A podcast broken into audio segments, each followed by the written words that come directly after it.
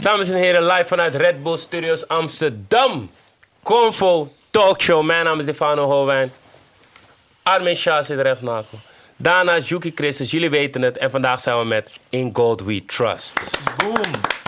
Jullie gaan niet meeklappen? Oh, ja. Ja man, show some love man. Bescheiden, bescheiden.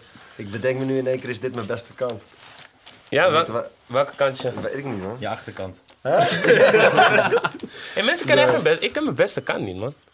Ik ook niet, maar Je ik beste zit- kant als in? Ja, gewoon van, oh, dat je op de foto altijd Oh, goed staat. Rechts of links. Dat is misschien ook meer een vrouwending of zo, maar dat is mijn vrouwelijke Wat kant. je andere kant zien? Ja, an- nee.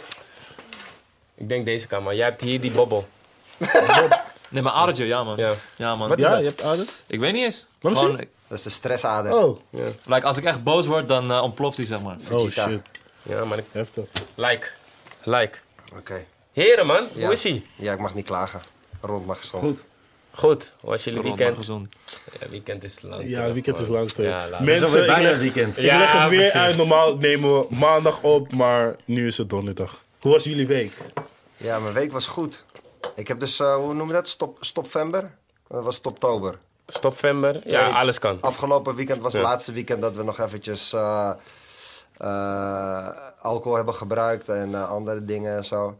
En dat was echt heel leuk. En dat was echt heel leuk. En eh, toen op een gegeven moment zaten we in de auto naar het ziekenhuis. En een vriend van mij die was gevallen. En die had, nou, ik denk zo'n snee op zijn hoofd. Dat is echt Jeetje. ongelooflijk. Ik denk een centimeter diep of zo. Wat de hel? Ja, Ja. want het, het was een, ehm, een hotel in Hilversum en daar trad iemand op. En die vloer was van marmer. Dus iedereen die zijn dranken laat vallen, op een gegeven moment was het gewoon een ijsbaan. Ja. Dus ik was, we waren in het ziekenhuis en die gozer die lag daar. En op een gegeven moment moesten we naar buiten en we zien zo'n vrouwtje zitten en nog een meisje zitten en nog iemand. Ik zeg, wat doen jullie hier dan? En hij zei, ja, mijn vriend is net gevallen daar bij, die, bij het hotel met het optreden. Nee, en die vrouw ook, ja, mijn man is net gevallen. En je zag gewoon mensen binnen met brancard, zulke ogen, snee. Ja? Ja, was een Van slagveld. gewonden gewoon. Ja, was een slagveld. Maar ik zie je veel lachen, man. Het was goed, het was een goeie. het is, ik, ooit een keertje had ik, eh, was heel dom, maar ik, was, ik had zo'n motorscooter. En eh, ik woonde toen nog in Amsterdam. Ik ging in Hilversum, ging ik even bij mijn familie en daarna ging ik wat drinken. En toen dacht ik, weet je wat, ik kan nog wel rijden. En toen heb ik mezelf met 100 om een boom gevouwen. Maar ik zit Met nooit- 100? Ja, zeker met 100. Ja? Ja? Ja, ja, Mijn arm was ook gewoon helemaal door de midden. Het hing gewoon zo. En, eh, en toen, eh, ik zit eigenlijk nooit op Instagram, plaats bijna nooit wat, zeg maar. En toen lag ik in het ziekenhuis, bloed overal uit mijn oren. En in één keer ging ik allemaal foto's posten. Dus iedereen, ja, waar ben je, wat is er gebeurd? En bla bla bla, paniek. Dus nu was ik blij dat hij het was in plaats van ik, zeg maar. Wij, wij ook hoor. ja, toch? Wij ook, ja. Iedereen was ook, hè, foto's maken met hem. Gelukkig is mij er deze keer. En, eh, ja. was om zes uur 's ochtends was dat voor jou. En dan zie je alleen jou op een ziekenhuisbed zitten. In zo'n blauw overhemd, toch? En denk, oh, wat is er met deze man aan de hand? Dus ik bel hem meteen op. Ik zeg, in welk ziekenhuis ben je? Ik weet het niet. Ik weet het echt niet. Ik zeg, nou, ga even kijken, want ik kom je halen. ja, erg was dat. Ja, shout out love. Gezeik. Bro, Ja, jouw tuurlijk, was jouw week Ja, tuurlijk. Hij had, me, hij had mijn honden gehaald. Die waren al, hij had zelfs bij mij ingebroken. Had zo'n sloot Ja. ding. Hij had ingebroken, honden gehaald. Naar hij- zijn huis gebracht. Was hij naar het ziekenhuis toegekomen. Toen wilde ik eigenlijk nog weggaan uit het ziekenhuis. Want ik wist niet zeker of de politie was gebeld. En eh, toen liep ik echt nog met bloed uit mijn oor en mijn arm. Ik zeg maar, het was, alle twee de botten waren door de midden. Dus hij hing echt zo. Maar dan voel je niks, want je zit nog adrenaline. Dus ik had mijn jas gewoon, zeg maar, gewoon over mijn schouder gedaan. Ik kon één schoen vinden, dus ik liep zo hinkend zo naar die... En die vrouw van de receptie, die zit zo naar me te kijken. En eh, die zegt, eh, wat ga je doen? Ik zei, ja, ik was bij iemand op bezoek en die ligt te slapen. Dus ik dacht, ik ga naar huis. Zegt die vrouw, kijk even in het raam. En ik kijk in het raam en ik zie gewoon overal bloed. En ik, zie, ik dacht, nou oké, ik ga wat terug. Dat hebben ze me verdoofd en geopereerd. Jij maakt dingen mee, Dit is man. Erik vanzelf. Van, Nu even kijken of Victor met een... eh, nu moet jij met een spannende verhaal Ja, komen. man. Nou, Ja, ja, wa- de- deze week was niet zo spannend. Mag ik hem vertellen? Dat ik gebeld werd? Ja, je mag hem vertellen, zeker. Er zijn meerdere keren dat hij gebeld is, hoor. Maar Ja, Ik word- echt Dit wordt een heerlijke podcast, ik word gebeld. Ik ben denk ik 16 jaar oud. Ik word gebeld. Ik woonde nog bij mijn moeder thuis. En ik, was, nee, ik kwam terug van uitgaan. Zo, mijn ouders Ja, was lagen. Mijn ouders lagen te slapen en de telefoon ging. En ik was nog beneden. En ik nam die telefoon op. Spreek ik met meneer Frenzel? Ik zo, ja. Uw zoon ligt in het ziekenhuis. Ik zeg, ik ben 16. Zegt ze, ja, Victor Frenzel. Ik zei, "Pff, maar Victor ligt in het ziekenhuis. Mijn moeder naar het ziekenhuis de volgende... Ik had hem helemaal niet meer gezien. Ik was gaan liggen, slapen. De volgende ochtend werd wakker. Zijn hele gezicht was gewoon Freddy Krueger. is gewoon hier een bult en een korst en hier een bult en een korst. Dat zag er zo eng uit. Maar toen was hij dus ook... eh, Ik was met een, eh, ik had vroeger zo'n Sita en eh, die ging natuurlijk veel te hard. En ik kwam eh, van het uitgaan, ik had wel wat gedronken. En ik reed uit een bocht en daar kwam ik in één keer tegen tien fietsers aan. Want die reed aan de verkeerde kant. En ik kwam met die Sita aanrijden. Ja, remmen, dat was onmogelijk. Dus ik ging er half doorheen, overheen, straathappen. Ja, en dat was, eh, daarna werd het ziekenhuisverhaal, zeg maar. toen werd hij gevonden door twee zusters. Ja. Die moesten gaan werken in het ziekenhuis. Gelukkig wel, ja. Dus die hadden hem Oh, meegenomen. wauw. Ja. Dat was onderweg naar het ziekenhuis ook nog. Bro, die, die, die ongeluk zit wel in de, in de fam. Ja. En ik, ik, ik voel gewoon een alcoholcontrole als ik hier zo meteen wegrijd. ik. nee, het is, eh, dat moet je eigenlijk niet doen. Ja, iedereen maakt zo'n fout in zijn leven een keer, denk ik. Toen ben je wakker en toen dacht je van, ik ga gewoon een kledinglijn beginnen. Ja, dat was wel was, eh, tijdens. Maar eh, dat was... eh, het, het ging... Een tijdje terug zijn, waren we het begonnen. Toen ging bla, bla, bla. En toen op een gegeven moment was het ongeluk gebeurd. En denk ik drie maanden daarna was mijn appartement helemaal in de fik gevlogen. En eh, ja, ja. Ik Dit was jouw jaar. Door jezelf? Of, Nee, ik Dit was jouw jaar. ik Want had- dit is twee jaar geleden, denk ik. Ja, drie jaar. Nee, tweeënhalf jaar, ja. zoiets. Ja. was recent. Ja. En in dat jaar waren deze dingen allemaal gebeurd. Ik kreeg een ongeluk. Je woonde toen even bij mij. Ja, ja, nee, wat het was, is zeg maar... Ik had een appartement verhuurd. En ik- omdat ik een andere aan het kopen was. En daar woonde ik al in. Dus ik zou die ene gaan verhuren of misschien verkopen. Dat wist ik nog niet zeker. En er zat een jongen in. En, eh, en op een gegeven moment, ik sta in de chin-chin. Ik weet het nog zo goed. En, en het was ook al laat. Het was eh, drie uur, half vier of zo. Nou ja, om drie uur, half vier in de chin-chin. Dan eh, ben je, heb je gewoon wel wat gedronken. En, eh, en ik sta daar en op een gegeven moment, ik word gebeld, zeg maar, door een vriend van mij. Die woonde twee huizen verder. En ik, ik, ik app hem, ik zeg, dude, ik, ik, ik hoor niks. Hè. Ik zeg, stuur even een bericht. Stuurde die een foto van dat er een, ik denk, zeg maar gewoon vijf meter, een straal met vuur uit mijn woning kwam. Zegt hij, je woning staat in de fik, vriend. Ik zal even naar huis komen. Dus ik snel naar huis, stonden er vijf brandweerauto's. als in Oost, jongen. Was nog op AT5, alles. Vijf brandweerauto's. Van, je weet toch dat je in die Die Hard films... die mensen met die gouden vestjes tegen de kouwen... zoals er allemaal mensen met van die zombies met gouden vestjes over de straat lopen. En eh, toen dacht ik, ja... Van ja... Ja, ja, ja. Wat dacht je? Maar ik dacht echt, het enige wat ik dacht bij mezelf... als mij dit allemaal gebeurt... dan moet het hierna zo lekker gaan... Dacht je dat echt? D- in dat Ja, moment? man, dat kan niet anders. Als het leven jou zoveel shit geeft, dan moet het daarna in een één keer. gewoon- Dan moet daar gewoon in één keer gewoon een berg met goud aankomen. Is dat en gebeurd? snap je het bruggetje? In Goud. Ja, maar toen, vanaf dat moment ging het ook echt lekker. Focus was gewoon direct goed. En eh, toen zijn we echt gaan gas geven. Ja, Die brand had je nodig. ja ik denk het wel. ja, er was echt zoveel shit gewoon. Ja, daar komt gewoon echt iets moois uit. Daar moet je ook gewoon even doorheen. Ik heb zo'n tegeltje. Dat heb ik ooit tegen iemand gezegd. Zo'n tegeltje op mijn toilet. En daar staat als je maar lang genoeg in je eigen shit rolt, wordt het vanzelf saus, weet je. En dat is ook zo. Lekker man. Ja, dat, dat is ook zo. Als je, ja, die shit. Wisdom. moet Gewoon, Ja. ja. gewoon Ik zeg je eerlijk, we zijn net vijf minuten begonnen. Je hebt zoveel dingen gezegd. Gewoon mee. Ja, lijp, hè? Gewoon Ja, lijp, gewoon lijp. Oh, wauw. Oké, nice, Arm man. kapot. Huis in de fik. Ja. Laten we dan, laat ik dan een positieve switch. Wat was jullie eerste aanraking met, eh, met fashion, man? Fashion. Like, ja, ik was... eh, shit, nu komt er weer zo'n shitvraag. Oké, sorry. ik was zeg maar... Ik, ik werd uit huis gekikt. En toen dacht ik... Toen werd ik in huis genomen door een vriend van mij... en zijn moeder en zijn twee zusjes. En, eh, en ik was gewoon een beetje... eh, gewoon aan het chillen. Ik wist nog niet echt wat ik wilde doen. Waar was je toen? 17. En hoeveel jaar verschillen jullie? Anderhalf, twee, zoiets. Ja. Twee. Oké. En, eh, en ik zag, zijn zusje had twee banen en zat nog op school. Zijn moeder had vijf banen voor mijn gevoel. Iedereen die was echt eh, aan, het, aan het strijden. En ik was gewoon, ik zat daar thuis op de bank. En eh, toen dacht ik, ja, weet je, ik kan dit niet. Ik kan dit niet voor mezelf verkopen. Ik heb ook veel te veel talent om, zeg maar, dit te laten gaan. Dus eh, toen ging ik t-shirtjes airbrushen. En dat is een airbrush. Dat is zeg maar een soort van pistool en daar komt verf uit. Ik ging t-shirts airbrushen en dacht ik, ik, vond, ik ging vroeger op sport altijd omdat ik de outfit vet vond en zo. En toen dacht ik, misschien moet ik iets doen in kleding. Ik wilde vroeger altijd striptekenaar worden, maar eh, daar is helemaal geen geld in.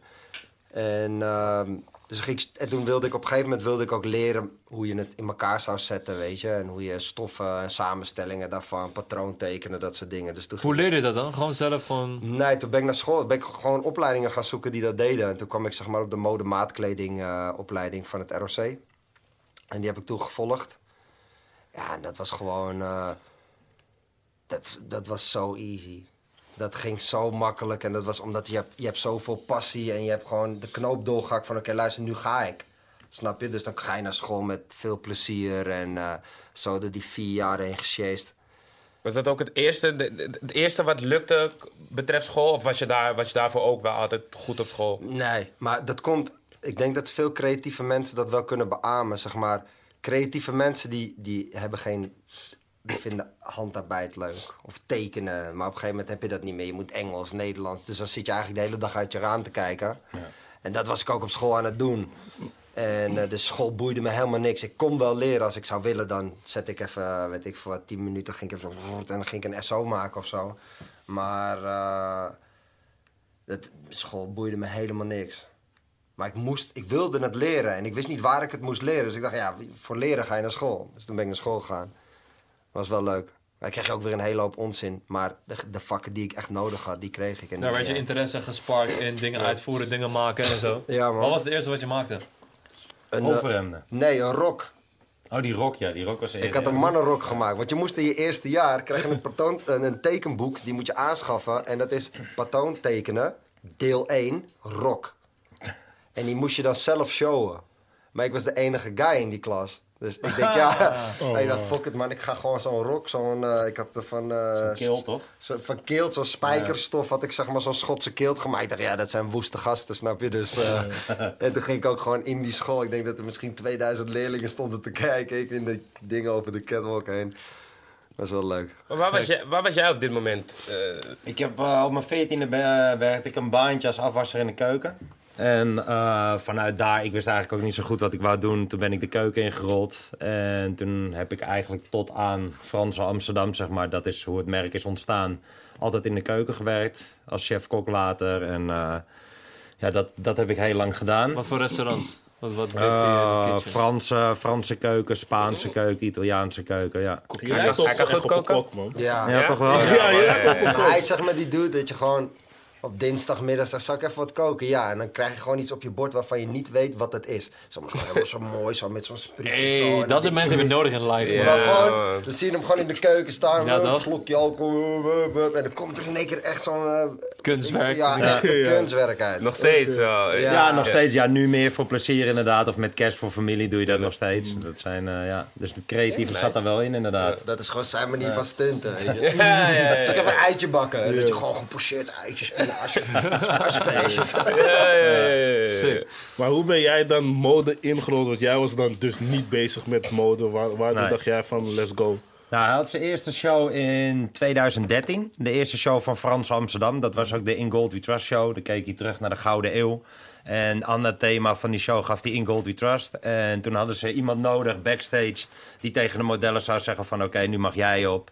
En aan de voorkant stond ook iemand, dat was JJ toen... eh, die heeft ons daarbij geholpen. En dat, eigenlijk, dat heb ik toen eh, gedaan. En toen zeiden we met z'n tweeën daarna... toen er zoveel vraag vanuit die show kwam... want eh, er werd heel veel meegewerkt met PR... en in heel veel bladen kwamen dat er vraag kwam naar een wat commerciëlere lijn. Meestal op de catwalk laat je creatieve dingen zien... die in de winkel nooit verkocht worden... Eh, maar ja, die quote was heel goed in Goldie Trust. En eh, ja, we gooiden eigenlijk meteen hoge ogen op met eh, hetgene wat, eh, wat Erik bracht. En dat is gewoon kleding wat je draagt eh, waar je je fijn in voelt. Alleen dan eh, op de catwalk. Dat hij zei van, eh, zullen we dat met z'n tweeën gaan doen? Ja, wat het was, je had zeg maar Amsterdam Fashion Week. En ik had zoiets van, als ik op het hoogste niveau in Nederland mijn kleding wil verkopen, dan moet ik dat doen. En toen had ik me daarvoor aangemeld. En die man die dacht dat ik iemand anders was. Die man zei, ja, volgens mij heb ik jouw eindexamenshow gezien. Ik had bij mezelf, dat kan niet, want ik had geen eindexamenshow. Maar goed, ik zei, ja, ja, ja. En toen mocht ik dus meedoen. En, eh, maar wat het was, was je had op, op Amsterdam Week had je echt gewoon de meest gekke creaties en zo, weet je. En gewoon puur alleen voor de show. En wij hadden gewoon allemaal guys uit de stad, zeg maar. In gewoon normale kleding. Maar wel op de catwalk. En, dus, en iedereen had ook gewoon zijn matties uitgenodigd. Dus het was gewoon echt heel gezellig backstage. En je zag ook op de cat ook, iedereen was gewoon aan het lachen. Modellen waren aan het lachen. Front row was aan het lachen. Dus het was gewoon echt heel leuk. En dat hadden ze niet gezien, zeg maar, tijdens, tijdens Fashion Het Week. was heel gewoontjes voor hun doen eigenlijk. Ja. heel neutraal, heel maar, gewoon. zeg maar dat vonden de mensen in Nederland juist heel leuk. Ja. Ja. Is dat ook, ja. Lijkt me wel een verademing op een Ja. bepaalde manier. Ja. Ja. Ja, je ziet het tegenwoordig natuurlijk steeds meer. Ze, ze hebben het een beetje in een hoekje streetstyle gebracht. Ja. Ja. dat is gewoon waar je heel comfortabel en fijn bij voelt. Dat mag je gewoon op de catwalk showen. En dat brachten we wel eh, vrijwel eerst zeg maar, als show in Nederland. Ja, en toen, toen daarna was de vraag van ja, dan moet het verkocht worden. En eh, Erik is een hele creatieve jongen, wat minder commerciële jongen. Dus dan hadden we afgesproken dat ik eh, langs de winkel zou gaan daarmee. Ik ben ook direct gestopt in de keuken na 15 jaar. En Zo. eh, ja, vanuit de keuken eigenlijk maar de wat gaf mode jou die overtuiging dan van... Oké, fuck it, ik stop gewoon met eh, koken en ik ga direct in een startend merk destijds Ja, startend, helemaal startend, ja. Nou ja, kijk, je had in de horeca, ik had op dat moment een restaurant geopend. Die heb ik elf maanden open gehad. En er kwam heel veel all you can eat om je heen. En ja, mensen wouden eigenlijk daar een beetje hun geld aan uitgeven. En eh, ja, er is een periode geweest waar gewoon eerder mensen naar all you can eat gingen... dan dat ze iets meer geld wouden betalen voor gewoon een, eh, een mooi verhaal... en een mooi bord en gewoon goed eten erop, zeg maar. Niet dat all you can eat niet goed eten is, maar het is toch andere, een ander Ja, niveau dat ik er een beetje. Ik, ja, ik was een beetje de. eh, het leuke van de keuken, dat was ik een beetje kwijt. Ik had zoiets, ja, als dit hetgene is wat ik nog moet gaan doen totdat ik eh 60 ben of 70, wanneer ik geen plezier meer heb. Ik denk, ja.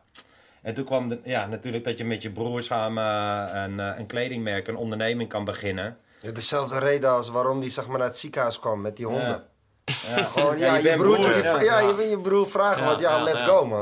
Het is Ja, toch veel ja. leuker om samen dat avontuur te beleven als... Ja. Ja, Ja. zeker. Dat hele avontuur, dat sprak me aan. Ik denk, ja, let's go. We gaan het gewoon doen. En ook al is het beginnend, weet je, dat je gewoon samen als familie iets kan doen, is gewoon heel mooi. En toen ben ik gewoon eh, langs alle kledingwinkels gegaan die er waren in Nederland. En Wat was je pi- pitch? Mijn pitch was eigenlijk echt dat ik gewoon kok was. Ik kwam gewoon binnen en ik vertelde gewoon mijn verhaal, hoe ik van de keuken zeg maar de kleding in kwam rollen. En zo heb ik denk ik toch wel een beetje die gunfactor gecreëerd bij de retailers. Heel slim. Ja. Smart, ja. Maar weet je wat, ik zat toevallig aan iemand nog uit te leggen van de week. Kijk, als jij bijvoorbeeld al heel lang in de kleding zit en jij zit bijvoorbeeld in de jeanssector, dan weet je, dan stel je voor ik kom binnen, dan zou die jongen naar alle jeanswinkels toe gaan, want dat is zijn netwerk. Hij had geen netwerk en ik zei tegen Ja. hem, ik wil de allerduurste winkels. Daar zou niemand zijn handen aan branden, want ze weten, daar verkopen ze bij wijze van spreken Gucci en dat soort dingen. Wat kom je doen met je rekkie zelfgemaakte kleding? Maar hij wist dat niet, die etiketten, die normen, Ja. waarden wist hij niet. Dus hij liep gewoon met dat rekkie gewoon in een winkel waar ze bij wijze van spreken marmeren vloeren hebben, glazen trappen en noem het allemaal. ja, ik kom mijn kleding verkopen. Ja, En die dat- horen natuurlijk, die mensen horen zoveel verhalen over. Die weet beter welke modeontwerper de hot was. En dit. Ik had geen flauw idee. Ik liep gewoon naar binnen. En ik vertelde het verhaal van wat Erik had gemaakt in zijn collectie. En waar ik vandaan kwam. En dit is wat we gaan doen en waar we heen willen gaan. Ja. En dat vonden ze mooi. Ja, mooi toch? Origineel. Ja, uniek. Ja, ik heel ik uniek, denk ja. dat ze ook wel een beetje bepaalde standaardverhalen ook misschien wel zat zijn, man. Ja, en jij kwam misschien gewoon van, hé, ja, man, super Ja, fris lekker gewoon. fris, Frisse ja, ja. frisse wind. Ik denk dat dat het echt, eh, dat is, eh, en dat vandaag de dag nog steeds. Dat die mensen het ook leuk vinden om naar de showroom toe te kopen. Ja, het, het, het product verkoopt ook wel heel goed, maar ik denk dat ze het ook leuk vinden om gewoon even bij hem op visite te komen. Oh, ja. Ja. Wel Ja. gezellig. Om te vreten natuurlijk ook. Dat was natuurlijk de eerste seizoen. En dat eerste seizoen in Gold We Trust, daarna zijn we verder gegaan met Franso Amsterdam. Want we weten allebei Franso van onze achternaam. Ja, toen is hij natuurlijk elke collectie is die weer wat nieuws gaan maken, wat moeilijker. Dus het is ook een lange weg, ook wel heel veel struggles geweest. Ik weet dat het nog best wel moeilijke designs Ja. waren, ja. Ja, ja, Frans Amsterdam. Ja, en het werd, wij hadden natuurlijk niet de oplagers die we nu produceren met in Goldie Trust. Dus het was allemaal wat duurder. Want ja, hoe minder stuks je produceert, hoe duurder Ja. uiteindelijk het item wordt in de winkel.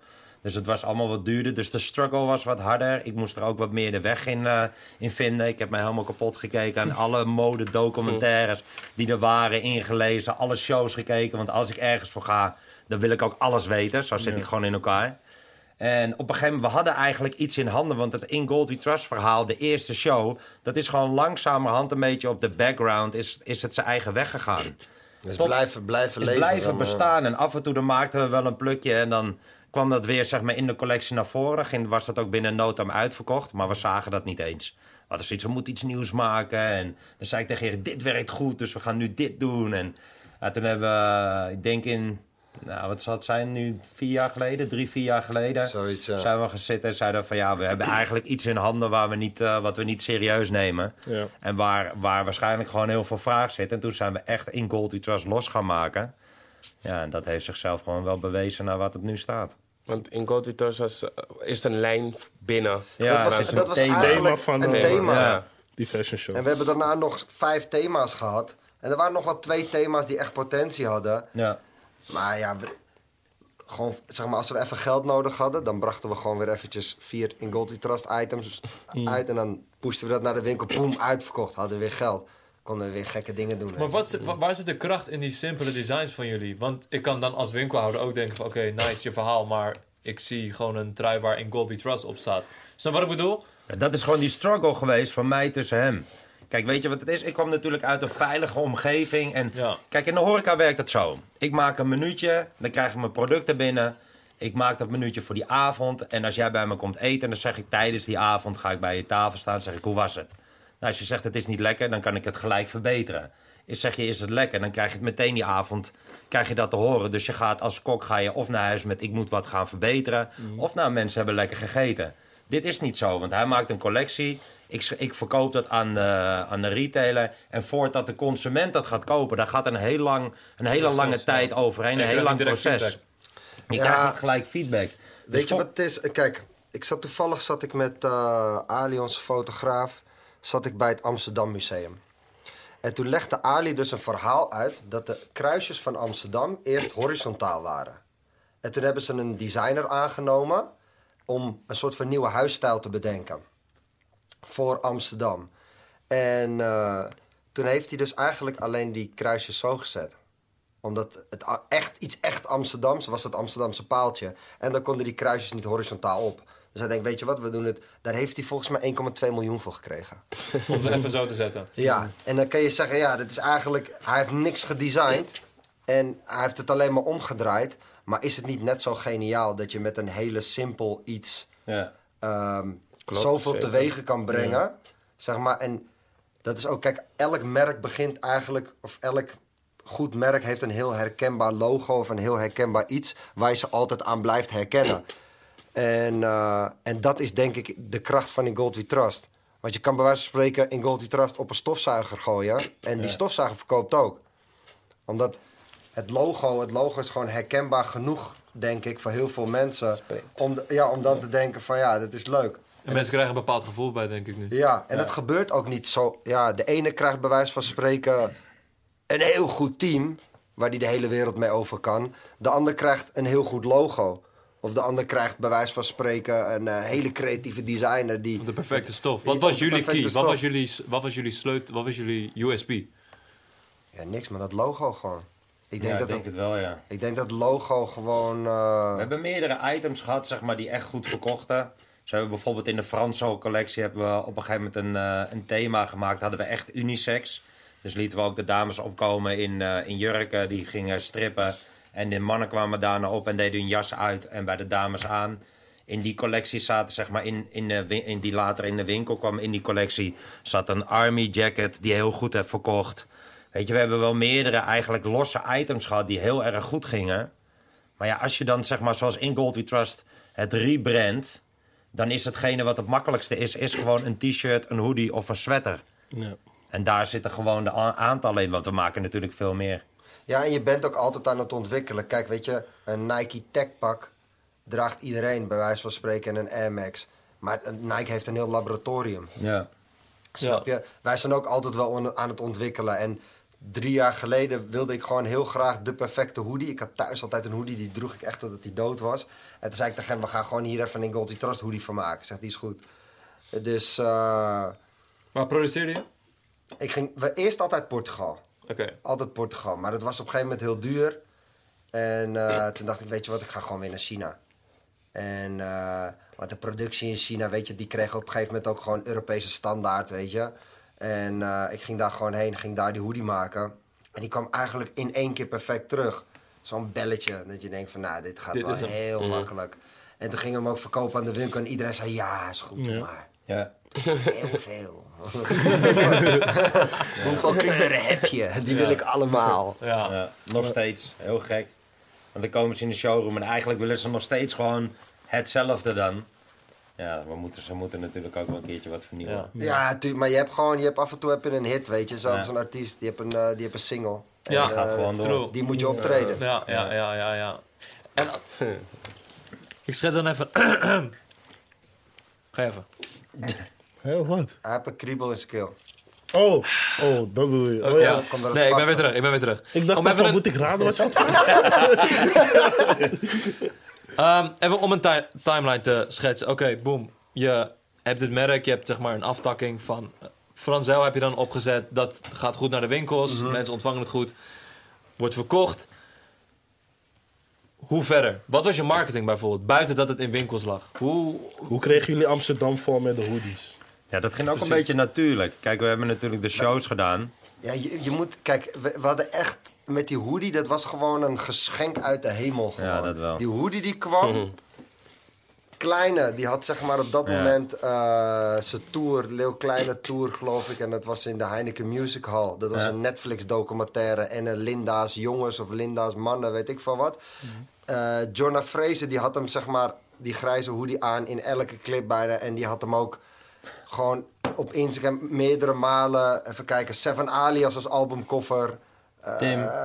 Je broer. Eh, ja, je broer die was vanaf dag één, weet je. Maar die had toen ook een, hot, eh, een hit, toch? Met zijn kind hadden van de Chris Duiven. Brown. Ja.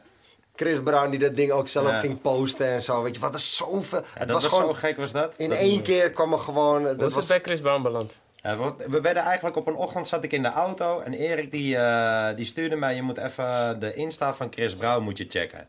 En dat was zeg maar nog in de natuurlijke gang van Instagram, dat mensen hier gewoon tagden en niks aan de hand. Ja. En niet zo druk erom maakten. En ik opende eh, Instagram, ik ging naar Chris Brown en ik zag gewoon 80.000 likes. En daar stond voor een money wall in de zwarte sweater met wit in Gold We Trust. Ja, dat was gek.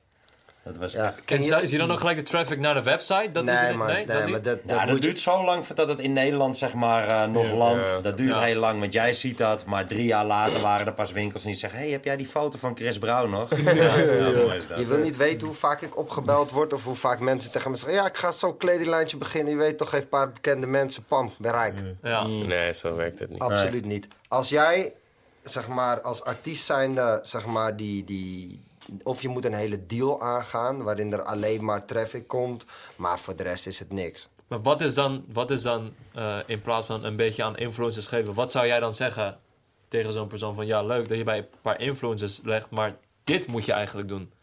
Wat, wat, wat zou je dan zeggen tegen tegen die persoon? Er was toevallig een jongen die heeft eh, stage gelopen in het magazijn bij ons. En die zit nu op school en die heeft ondernemers eh, dingen. Toen ging hij een interviewtje afleggen. En zei, heb je nog tips voor mij als ik ga beginnen? Ze begin gewoon bij je matties. Zeg maar. En dan is het hetzelfde als een album luisteren, zeg maar. Als jij iedereen zo ziet doen, dan weet je, oké, dit is een lekker nummer. En ga gewoon, ga dat even testen bij je vrienden, zeg maar. En, en je vrienden die gaan dat dragen en die gaan er met trots. De ene staat in de club flessen, weet ik wat. En de andere die eh, is een bekende voetballer of weet ik van wat. Maar ga en vanuit je vrienden ga je weer één laag verder. En vanuit die laag ga je weer een laag verder. Maar niet iedereen heeft een bekende voetballer als Matty, toch? Hoeft of ook iemand niet. is, Nee, is is, niet eens belangrijk. Maar luister, Rick Owens, bij wijze van spreken, die zal je no Supreme, beter voorbeeld. Supreme is wel gewoon, die kennen jullie wel toch? Ja, toch? Ja. Het meest gehypte merk, zeg maar, van een paar Die heeft op een gegeven moment een, een, een, een eh, persrelease uitgegeven van... jullie moeten niet denken dat wij kleding geven aan Justin Bieber, Rihanna en weet ik wat. Iedereen die kleding koopt van ons moet gewoon ook in de rij staan. Ja. Snap je? Dus, dat, wat, ik weet niet meer waarom ik dit nou zei. Wat, wat vroeg je nou? Oh, Eh, ja, niet niet iedereen, niet Iedereen iedereen. bekende... Dat hoeft ook niet. Je moet het, het moet een beetje van alles zijn. Kijk, je moet zichtbaar zijn. Ik denk dat dat het belangrijkste is. Want wij hadden vaak met Friends Amsterdam de struggle... dat winkels zeiden, wij willen de enige zijn in deze stad. Ja. En dan gingen wij naar luisteren. Maar met In Gold We Trust zeiden we, luister, Friends Amsterdam ben jij de enige. In Gold We Trust krijgt iedereen. Bij Ja, wijze je mag het ook nog steeds kopen. We maken nog steeds pakken en de moeilijke dingen. Twee winkels in één stad zorgen voor meer traffic. Ja. Want als het bij de ene weg is, gaan ze naar de andere. Maar je ziet het ook meer op straat. En uiteindelijk is het de betaalconditie of het merkenpakket wat de winkel zelf heeft, waardoor je denkt van oké, ik werk liever met hem. Ja. En weet je, Ja. jij gaat je aantal omhoog doen en we stoppen met jou. Dat zou kunnen in de toekomst, maar hoe meer je het ziet, en dat was denk ik met in Goldie Trust hadden zoiets van hé, hey, fuck dat moeilijk even doen. Laten we gewoon een tof product maken. En het bewijs van spreken aan iedereen geven. En dan je doelgroep eh, het zelf laten kiezen. Ja, want dus ondanks in deze digital age waar we in leven en alles social media en internet is, lag jullie kracht, hoor ik nu een aantal keer van, echt in, in welke winkels het ligt, echt het, het winkels, het winkelen, het Ja, shoppen. man. Ja. Daardoor verspreidt het zich, eh, zich, zeg maar in Amsterdam. Kijk, als je, een, eh, als je een hit hebt in een winkel, komt, komt die jongen of dat meisje wel naar die winkel toe met zijn telefoon van dit is wat ik wil hebben. Zo werkt dat tegenwoordig. Ja. Maar zeg maar, als je die hit nog niet hebt, heb je ook gewoon dat als je in een winkel komt, dat, eh, dat de winkeleigenaar of het personeel zegt van ja, luister, ik heb iets, iets nieuws. Dat moet je even proberen. Dat vind je echt fijn. Je koopt vaak dit soort dingen bij mij. Dit is echt iets voor jou. En zo gaat dat toch rollen. Want weet je, tegenwoordig, tegenwoordig is het gewoon. Iedereen die, die, die ziet die bullshit onder andere wel. Van eh, oh, een bekende Nederlander draagt het, dus ik moet het ook hebben. Kijk, uiteindelijk werkt het wel om je, om je bereik te vergroten. Maar het is niet vanzelfsprekend dat dat dan een goed product is. Of dat je je daar heel fijn in gaat voelen. En ik denk dat mensen nu ook door die bullshit heen zien van... Ja, leuk dat die guy het draagt, maar daar is of voor betaald of het is... Snap je? Ik denk dat Ja, ja. marketing, dat Ja. die impact niet eens meer zo erg... Nee, weet je wat maar. het is? Kijk, zeg maar, mijn visie met, met zeg maar, eh, een, een influencer of met gewoon een, een mensen om je heen verzamelen, is inspireer jij iemand. Ja. Dus maar, stel je voor, we krijgen weer zo'n leeg account met eh, honderdduizend eh, dingen. En er staat iedereen, staat, hij staat vijf keer foto's te maken voor een andere auto en weet ik veel wat. En alles krijgt, ja, weet je wat is? Ja. We weten ze allemaal, gewoon de lege accounts. Ja. Daar krijg je allemaal berichten van. Maar je inspireert niemand. Jij fokt de jeugd op. De jeugd ziet jouw Instagram-account en die denkt: ik moet een Bentley rijden, want dan vinden de chicks me leuk. Ik moet die kleren dragen, want dan vinden de chicks me leuk. En ik moet dat en dat hebben, want anders, ben ik, anders krijg ik geen likes. Dat moet ik niet hebben. Ik moet iemand hebben, bijvoorbeeld een je broer. Ik zei het gisteren nog tegen een vriend van mij in de auto. Hij is echt een heel goed voorbeeld van een goed mens. Hij heeft drie kinderen. Hij heeft een vrouw. Hij heeft verschillende bedrijven. Hij werkt keihard. Zijn kinderen lachen altijd. Zijn vrouw lacht altijd. En hij lacht altijd. Daar kan niks tegenop, weet je. En dat zijn mensen waarin je moet investeren. En hij maakt muziek. Jij maakt kleding. Weet je, jij geniet van zijn muziek. En hij geniet van jouw kleding. Ja, man. Daarom in de Yuki. Hij heeft kinderen, Snap hij je? heeft een vrouw. Lekker. Ja, weet je. Alles op zijn tijd, Ja, toch? maar ja, je, je, Komt wel. je inspireert, jullie inspireren wel mensen, weet je. Ja. Dus, eh, ja. Maar ja, tot, de- tot, tot nu... Oh? Oh nee, de, hebben, wow. hebben jullie geen eh, eigen winkel omdat het zo goed gaat in andere winkels? Of hebben jullie... Daar moet je ook tegenaan lopen, toch? Ja. Toevallig dit jaar Ja. Ja. hebben we meerdere aanbiedingen gehad voor een Ja. pand. Maar de ene, dat was zeg maar, eh, dat was het net niet qua prijs, was de huur een beetje hoog. Mhm. En ehm, het, het, moet, het, moet, het moet net als die hoodie, het moet weer, Ja. Ja, uit de lucht gewoon. het moet de juiste zijn. Maar qua, zeg maar, het- de, de fashion carrière klinkt het best wel roze geur en maneschijn op, op je huis na en dergelijke. maar wat waren dan jullie, jullie struggles?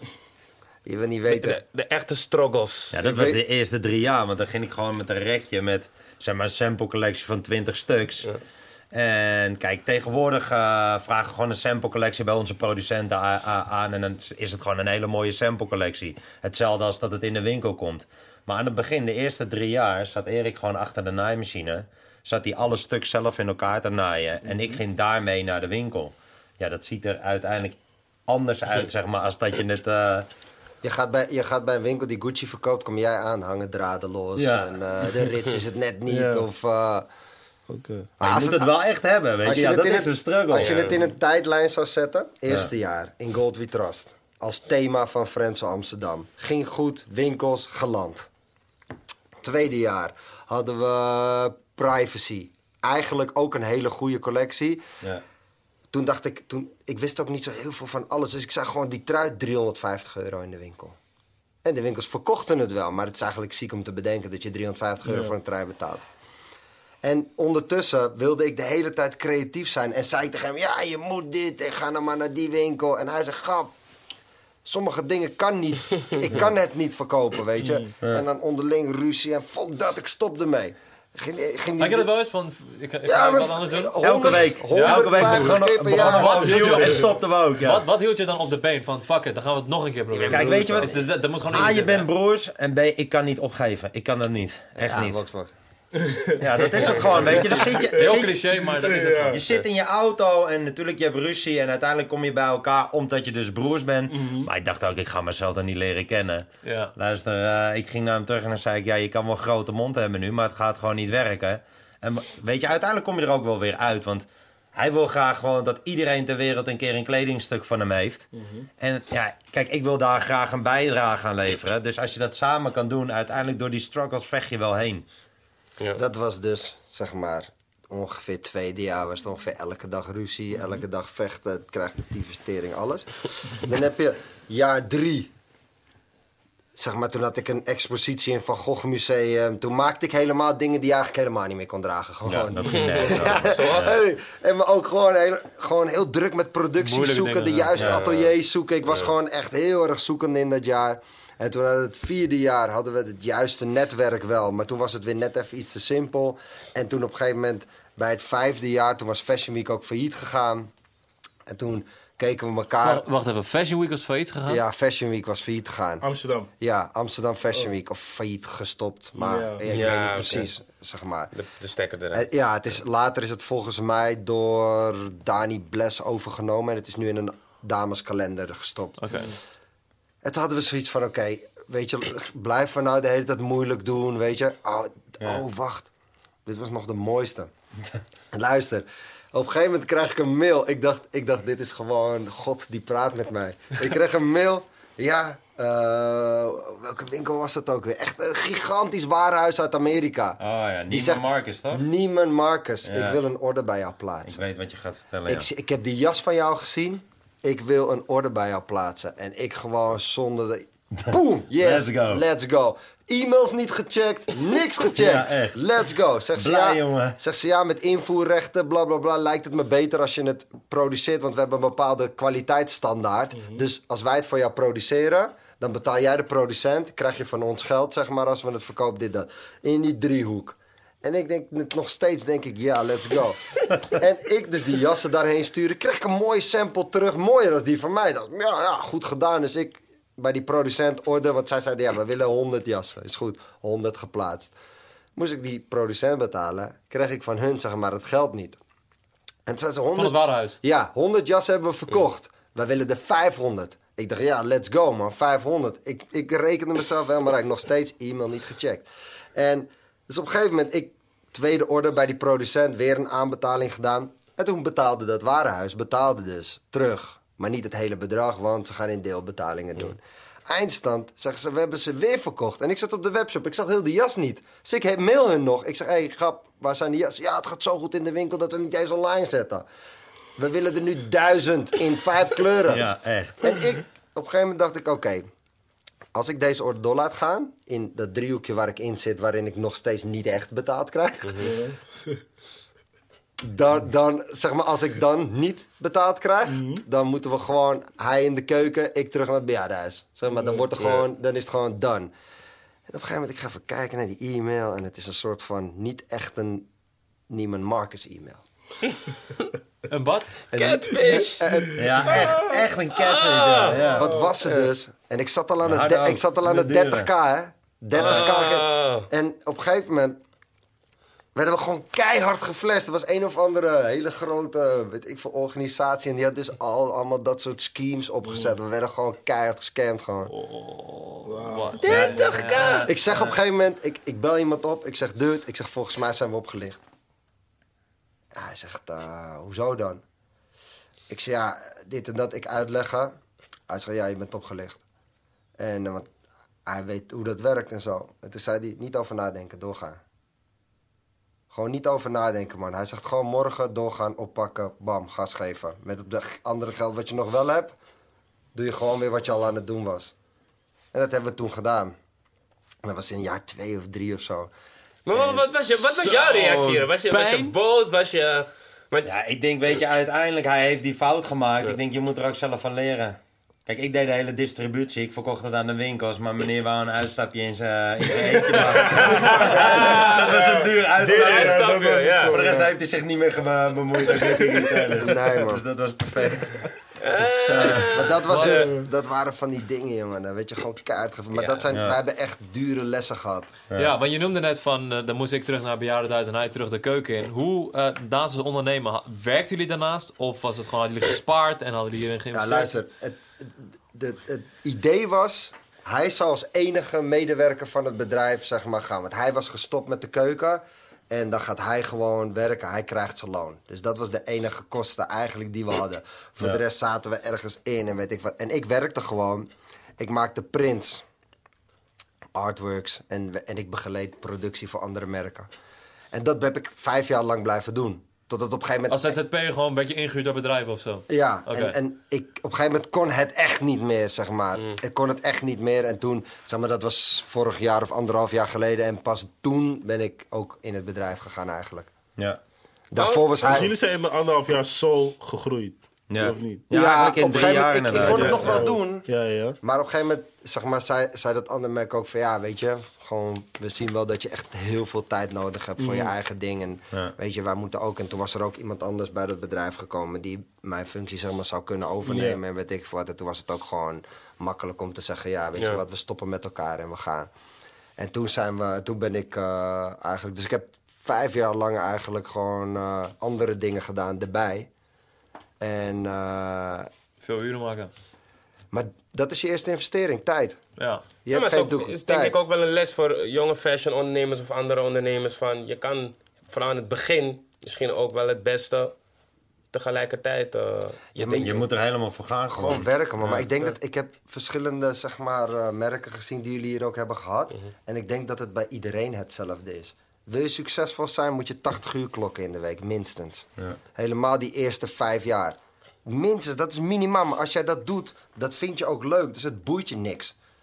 En daarbuiten ga je nog, bij wijze van spreken, socializen. En Ja. een beetje je marketing, je netwerk, je PR-dingetje en zo. Ja, eh. ik denk niet eens dat het het eerste jaar is. Ik denk inderdaad wat je zegt. Op een gegeven moment, je doet het omdat je het leuk vindt. ja. Dus het voor die uren voelen ze ook niet zo, weet je. Nee, maar- Weet je, bij de kleding hoort ook gewoon als je eh, voet in aarde buiten Nederland wil zetten, dan eh, is het. eh, of je hebt een eigen showroom, dan moet je echt de kracht hebben dat de winkels uit het buitenland daarheen komen. We hebben wel een eigen showroom in Parijs. En voor de rest kan je ook beurzen pakken.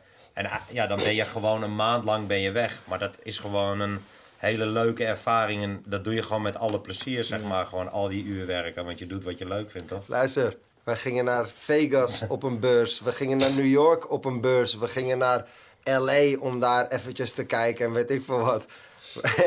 we zeiden toevallig tegen elkaar, wij moeten dit verhaal vertellen als we hier Van zitten. New York, ja. We hebben één beurs in New York gedaan. En wat is dan een beurs? Dat is gewoon één grote plek. eh, groot... Waar, me- ja, waar meerdere kledingmerken zeg maar, staan. En daar komen dan de retailers om te kijken of er wat leuks nieuws tussen zit. Ja. En dat is dan drie dagen. En Erik die, eh, die nam altijd zeg maar, eh, de vluchten en de hotels op zich. Ja, daar zijn we wel een beetje mee gestopt. Want eh, Nee, dat is niet waar. nee, hij heeft het heel vaak heel goed gedaan. Maar Nee, ik, heb, ik doe het nu alleen maar nu. Is het nu eh, toen wij in Vegas sliepen, was, Ja, was was groter het huis waarin je woont nu. ja, zeker. maar, maar, maar New York, vertel New York even. Weet je wat het was? Ik ging kijken en ik was toen... Ik was onbekend met eh, die websites en zo, weet je. Dus ik dacht, oké, die ticket, fuck it. En hotel, het eh, Manhattan Hotel. Ik dacht, Manhattan, cool, op Times Square. Of in een st- zijstraatje van Times Square. Dit moet goed zijn. Ik vond het heel veel geld. Dus ik dacht, dit moet goed zijn. We kwamen eraan. Die deur is net zo breed als deze tafel. Dus we konden eigenlijk niet eens echt met onze koffer naar binnen. En het was een soort van houten trappetje waar al gewoon de tegels ervan af waren, het cement. En, en de muren waren zeg maar een beetje vies bordeaux, roze en roodachtig. En er stond gewoon zo'n vending machine met van die vieze blikjes. En eh, het was echt een shabby hotel. En we staan aan die balie, we we checken in. Zeg, Oké, wacht even. En toen kwam er een gozer binnen met zijn chick. En eh, die zegt, eh, ja, ik wil even een kamertje. En, eh, zegt Voor een die- uurtje. Zegt, zegt die vrouw, ja, voor hoe lang? Zegt hij, ja, voor een uurtje.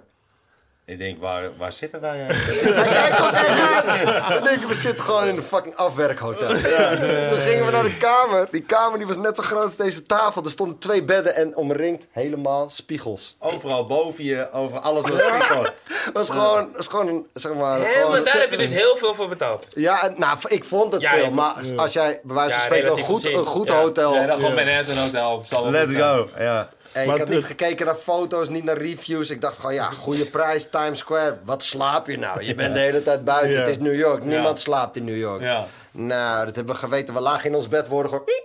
Met de buren. Je bent er letterlijk wakker van, weet je. Ja. Ja, cool. Ja, Nee, je moet het meegemaakt hebben toch? Hoe Ik was, heb- eh, Ja, dit staat hoe was Parijs eh, Fashion Week voor jullie? Ja, Parijs is, Parijs, is, ja, Parijs is leuk, zeg maar, maar je bent er met alleen maar Nederlanders. Oh, Ja, klopt. Ja. Snap je? Wij zitten hier, Daily, Daily Paper zit hier, erbij. Filling Pieces zit daar, Ja. Olaf zit ernaast, TNO zit daar. Eh, even kijken, wie heb je nog meer? Bonne, die zat hier. Eh, zo heb je zo. blok gewoon. Mason Garments was weer een stukje verder. Maar, en je, je, je hangt ook bijna alleen met Nederlanders, snap je? Ja, klopt. Je ontmoet wel gasten, je gaat wel langs winkels en zo. Maar kijk, je hebt Fashion Week is gewoon... De grootste shows van de wereld is Parijs. Want het, heel Parijs, zeg maar, is Fashion Week. Dus je kan echt niet aan die belangrijke dude, zeg maar, aan een van de Migos of weet ik wat, zeggen van, hey, kom even langs de showroom. Oh, je wel trouwens. Mooi verhaal. Chris Brown. Wij zeggen tegen Chris Brown, kom even langs de showroom. Ja. We hebben een avondje, dan organiseren we dat. Ja, is goed, zegt hij. Ging, ging wel via een van zijn guys. Hij zei, ja, is goed, ik kom langs. Dus wij tegen dat bureau die die avond organiseerde zeggen van... ja, Chris Brown komt ook. Niet tegen iedereen zeggen, want we willen niet dat het die storm loopt. Maar je mag wel sneaky tegen af en toe wat mensen zeggen dat hij komt.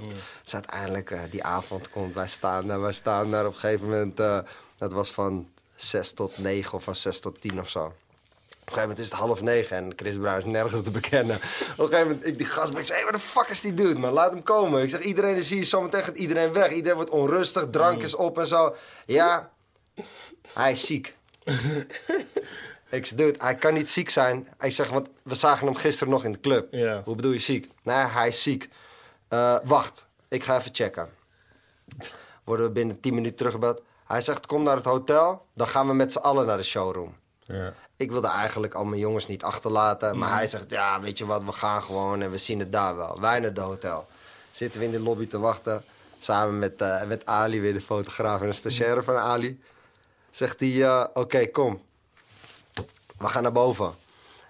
Wij zeggen, ja, dude, laat hem komen naar beneden. We zitten hier al te wachten. De bus staat voor. Laten we in één keer doorrijden. Nee, nee, nee. Hij is nog ziek, maar misschien is hij zometeen niet ziek. Fucking vaag. Dus wij zo... En toen... En toen, toen, toen gingen we eerst naar een andere kamer. Kamer packed met gasten. Smoke op de gang. Ik denk twee verdiepingen beneden rook je al gewoon keihard wiet en zo. Kwamen we daar, zaten twintig gasten op bed. Eén zat gewoon met zijn shirt uit. Hij was echt een massieve dude. Zat met zijn shirt uit, de rest zat te smoken zo. En iedereen zat met elkaar te praten. En wij zaten daar zo, ja, wat de fuck zijn we hier aan het doen? Dus ik zeg tegen die dude, zeg dat hij komt, anders gaan we weg. En die doet zegt, ja, wacht, we zijn echt bezig en dit en dat. En op een gegeven moment zegt hij, oké, weet je wat? Jullie gaan met ons mee. Ja, ze vonden ons gezellig en oké. en, eh, Jullie gaan met ons mee. Wij naar de Nou, bovenste verdieping, aparte lift. Gingen we naar de bovenste verdieping, kwamen we bij in zeg maar, een soort van suite waar die Chris Brown dan in zat, zeg maar. Ik heb in mijn leven nog nooit zo'n dikke suite gezien. Twee verdiepingen, een patio, fucking groot. En Chris Brown is daar. Dus wij denken, nou oké. Maar gaan we nog wel even langs de showroom? Ja, ja, ja, gaan we langs. Dus wij naar beneden. Die jongen is dus zogenaamd ziek, hè? Maar hij was helemaal fit. Hij stond daar met zijn meid, met zijn gasten. Ze hadden al gepoft, ge- gedronken, alles. Dus eh, wij met z'n allen in een bus. Oké, we gaan eerst eten.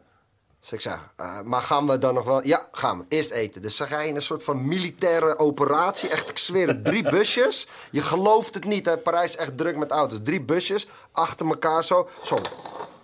Pam, er mocht geen auto tussen. Het was echt een militaire operatie gewoon. Wij komen bij het restaurant, boem. Deuren open, wij met z'n allen naar binnen. Een of andere Italiaanse tent met goud op de biefstuk en weet ik veel wat. Wij zitten daar. Zijn mattie zegt, doe maar cognac. Hij drinkt cognac. Chris Brown had geen honger. Deze man heeft zijn hele keuken, alles op tafel gestald. We zaten daar met twintig mensen. Alles zat op tafel. Biefstuk met goud, pasta uit zo'n kaas. Weet ik veel wat. Echt de gekste shit. Hij had geen honger. 10 minuten, 15 minuten later, en het eten stond nog gewoon warm op tafel. Hij zei, kom we gaan. Oh. In diezelfde militaire operatie gingen we weer naar een club. En toen op een gegeven moment heeft hij ons gewoon echt geditcht. Toen waren we in die club, Stussiefeest, weet ik nog heel goed. En we kwamen naar binnen, handjes schudden, handjes schudden. En, zeg maar, het was echt fucking druk. Dus wij kregen een tafel van hun hier en zij kregen een tafel hier. Zeg maar. En wij waren gewoon een beetje enthousiast, een beetje aan het drinken, met elkaar aan het praten. En op een gegeven moment, ik ga naar het toilet, ik kom terug. Ik zeg, dude, ik zeg, volgens mij zijn ze weg. Ah, je kan ook in zo'n club, in zo'n club is het zo druk. Die gozer zat dat ook, hij zat de hele tijd zo. Ja, echt. En, Ja. en op een gegeven moment, ik zeg, volgens mij zijn ze weg. Ja. En niet naar de zonen geweest? Nee, nee, luister, het was vijf uur. Nee. We gingen het echt militaire operatie. We hebben langer in die bus gezeten als in. eh hey, ik kwam wel, dat was echt vet. Dat was voor mij wel een soort van tof moment. Ik kwam Rick Ross tegen, de echte Rick Ross. Oh, Oh, de freeway, echte freeway. Rick Ross, Freeway. Fucking dik. Ik stond voor dat Stussiefeest. Ja. En Hij eh, daar. ik weet het niet, man. Maar gewoon. In Parijs. In? Parijs. Ik stond daar en ik zeg tegen die dude, want een van, kijk, eh, Chris Brown heeft een soort van beveiliging en dan heeft hij ook een blood of een crip, ik weet niet precies hoe dat werkt, heeft hij een beveiliging in LA en dat zijn dan die tegen Ja, die de, ja, ja, ja. die hem niet beroven. mee, dan, dan- Ja. En toen zei hij, ik zeg, hey, ik zeg tegen een van die dudes, hey, ik zeg, dat was toch Rick Ross, de echte Rick Ross? Zei hij, ja man. Ik zeg, zeg, wat doet hij? Ja, ja, ik weet niet. Ik zeg, maar waar ken jij hem van? Hij zegt, ja, ja, want ik, ben, ik kom uit LA, ik ben een crip en hij is blood of andersom. En, eh, en dan groeten we elkaar gewoon. Dat vond ik zo hard. Ik vond het hele Chris Brown kon me gestolen worden. Ik vond het zo hard dat ik deze man was tegengekomen. Hey bro, dit is één gekke story, man. Wauw. Zo. Maar is het ik dat... Hij stond gewoon met een hoodie op. Hij is een oudere man hè, met een Ja, grijze klopt, ja. Dus hij stond met een hoodie op. En ik kijk zo en ik denk... ik, ik zit te denken, wat de fuck deed hij daar? Dat- Hoeveel, dat- jaar is dit terug? Anderhalf of zo? Ja. Anderhalf? Oh, recent. Hé, hey, lijp man. Ik probeer echt een soort van... dat was, was eh Fashion Week van deze zomer. dat, was, dat was winter, inderdaad. Mm, Toen hadden we deze zomer hadden we Fashion Week. Wij een leuk idee, weet je wat? We gaan met Ferrari. Ja. Ja, die Helemaal-. Hey, ik vond dat wel echt grappig hoor. Helemaal in Gold We Trust, alle overprint gerapt en weet ik veel wat. En eh, we- hadden we nog een filmpje gemaakt met JJ. Dat was wel leuk, weet je. Dat hebben we nog wel aan overgehouden. En eh, wij met dat ding, eh, of dat ding laten brengen hadden we voor de showroom gezet. Dachten we, vet man, logo's erop, weet je wel. Logo op de showroom en zo. En dag één... We komen de volgende ochtend terug. Bam, klink eraf getrokken, raam doorgeslagen. Eh, alle, die hele die Ferrari was gewoon gesloopt. Gewoon Ja, gesloopt. Ja. Gewoon haters, man. Gewoon haters. Oh, random. Oh, damn. want er was ook niks uit, hè? Want er zat niks in. Zeg maar, een Ferrari heb je niks. Je hebt een pook en een stuur. That's it. We hadden één rondje gereden, was een cabrio. Dus in de zon, we hadden één rondje. Bij Louis Vuitton staan toch altijd die Ferraris en die Lambo's, zeg maar. Gingen we er even tussen staan, zo. Gingen we een beetje bij die auto staan. Dat is het enige wat we gedaan hebben. Oh. Maar wat waren die kosten daarvoor dan? om het te maken? Om Ah, het het te... mooiste was nog, je moet dan op dat moment moet je iemand hebben die weet hoe die een Ferrari fixt. Mm. Dus toen zijn we met die Ferrari naar een of andere Ferrari-dealer in Parijs weer gegaan. En die, ging die, en die zat ook zo, die kende die auto. Dat is wel mooi. Wij dachten, raampje, klinkie, oké. Ging die, nee, bumper, nee, band, nee, uitlaat, nee, achterkant. En op een gegeven moment ging die allemaal dingen opnoemen. Zei, dit moet allemaal gefixt worden. En wij dachten van, ja... Ja, doe maar dan. Met veel Ja. Ja, eh, vet. we, we, yes, we. En eh, ja, en toen mochten we weer weg. En toen liepen we over straat, zo piep, piep, piep. terug, broodje gehaald, naar de showroom. En dan moesten we de andere vijf dagen nog. Zo. Ja, heftig man. Legendary. Ja, weet je wat het is? En dat is het leuke eraan. Je bent zeg maar, je gaat met z'n twee. Hij komt uit de keuken, hij denkt, fuck it, ik ga een avontuur aan. En dit is ook een avontuur. Ja, elke dag. Zeker, ik hoor het. Hij Ja. was in de keuken, was hij bij wijze van spreken nooit in- met zoveel respect als hij voor eten hebt, was hij nooit in het restaurant gekomen met Chris Brown dat je dat eten niet eens aanraakt, dat je direct weggaat, bij wijze van spreken. Dus het is zo twee totale. Ja, je wereld wordt wel verrijkt. Je komt natuurlijk overal. En voor de rest anders zit je gewoon inderdaad... eh, kijk je altijd naar de eh, pot en de pannen. Vegas. Ja. Vegas gingen we gewoon met z'n tweeën stonden op een beurs, dag één. Ik ging een 12 pack met biertjes halen. Ik zeg, weet je wat, we gaan drinken, want het is fucking saai. Wij drinken, drinken, drinken. Toen hadden we die ene dag daar de hele dag gezeten. dachten, fuck it man, dag twee, we komen niet. We, gaan, we zetten gewoon een bordje, we zijn weg. Dit is mijn e-mail, dit is mijn telefoonnummer, bel me maar als Hé, maar wat deed je daar dan? Ook gewoon een pop-up of zo? Ook een beurs. Oh, Ja, ook een beurs. Je, hebt twee, je hebt twee beurs. Je hebt in New York eentje en dan heb je er eentje Ja. in Las Vegas. Ja, gingen die van New York die was nog wel druk, zeg maar. Daar had je nog wel interessante buyers. Maar eh, Las Vegas, ja. Niks. het- je, je voelde daar gewoon dat iedereen die was daarheen gekomen om daar een, een eh, bedrijfsuitje te hebben. Ja. Van oké, we pakken de beurs in Las Vegas, maar we gaan niet. Ja. We gaan gewoon naar Vegas. Je kon, ja, maar je kwam binnen. ja, echt. Shit. Zag nog net niet van die strohalmen zo. De enige die er ook stonden, dat waren dan merken die de eerste keer stonden. zeg je van, eh, heb jij al iemand gezien? En zo, nee man, ik zie helemaal niemand hier. En eh, nou ja, laat maar zitten. Toen gingen we naar een poolparty. Nou, ja, weet je wat, we gaan naar een poolparty, is vet toch? En toen zijn we gewoon, die poolparty zijn we gewoon 24 uur doorgetrokken. Toen liepen met ons badjas en slippers even naar die beurs kijken. Hangt alles er nog? Ja, kom, we gaan slapen. En we gaan slapen, volgende dag alles opgaan, terug naar huis gaan. Jullie zijn gek, man. Maar, maar is, is, is ondernemen iets wat, wat sowieso in de familie zat? Of is het nieuw meer? Ja, mijn opa die eh, had een eh, Joodse catering, zeg maar een idee om een Joodse catering op te gaan zetten. Zeg maar in die tijd, hè, in catering heb je gewoon, het is gewoon een begrip, dat doen heel veel mensen. Maar hij werkte, hij is ook een horecaman, hij eh, is altijd eh, gastheer geweest en heeft ook een tijd in de keuken gewerkt. En had toen het idee, toen hij in een Joods bejaardentehuis later kwam te werken, ook in de keuken van, eh hey, dit is een goed concept.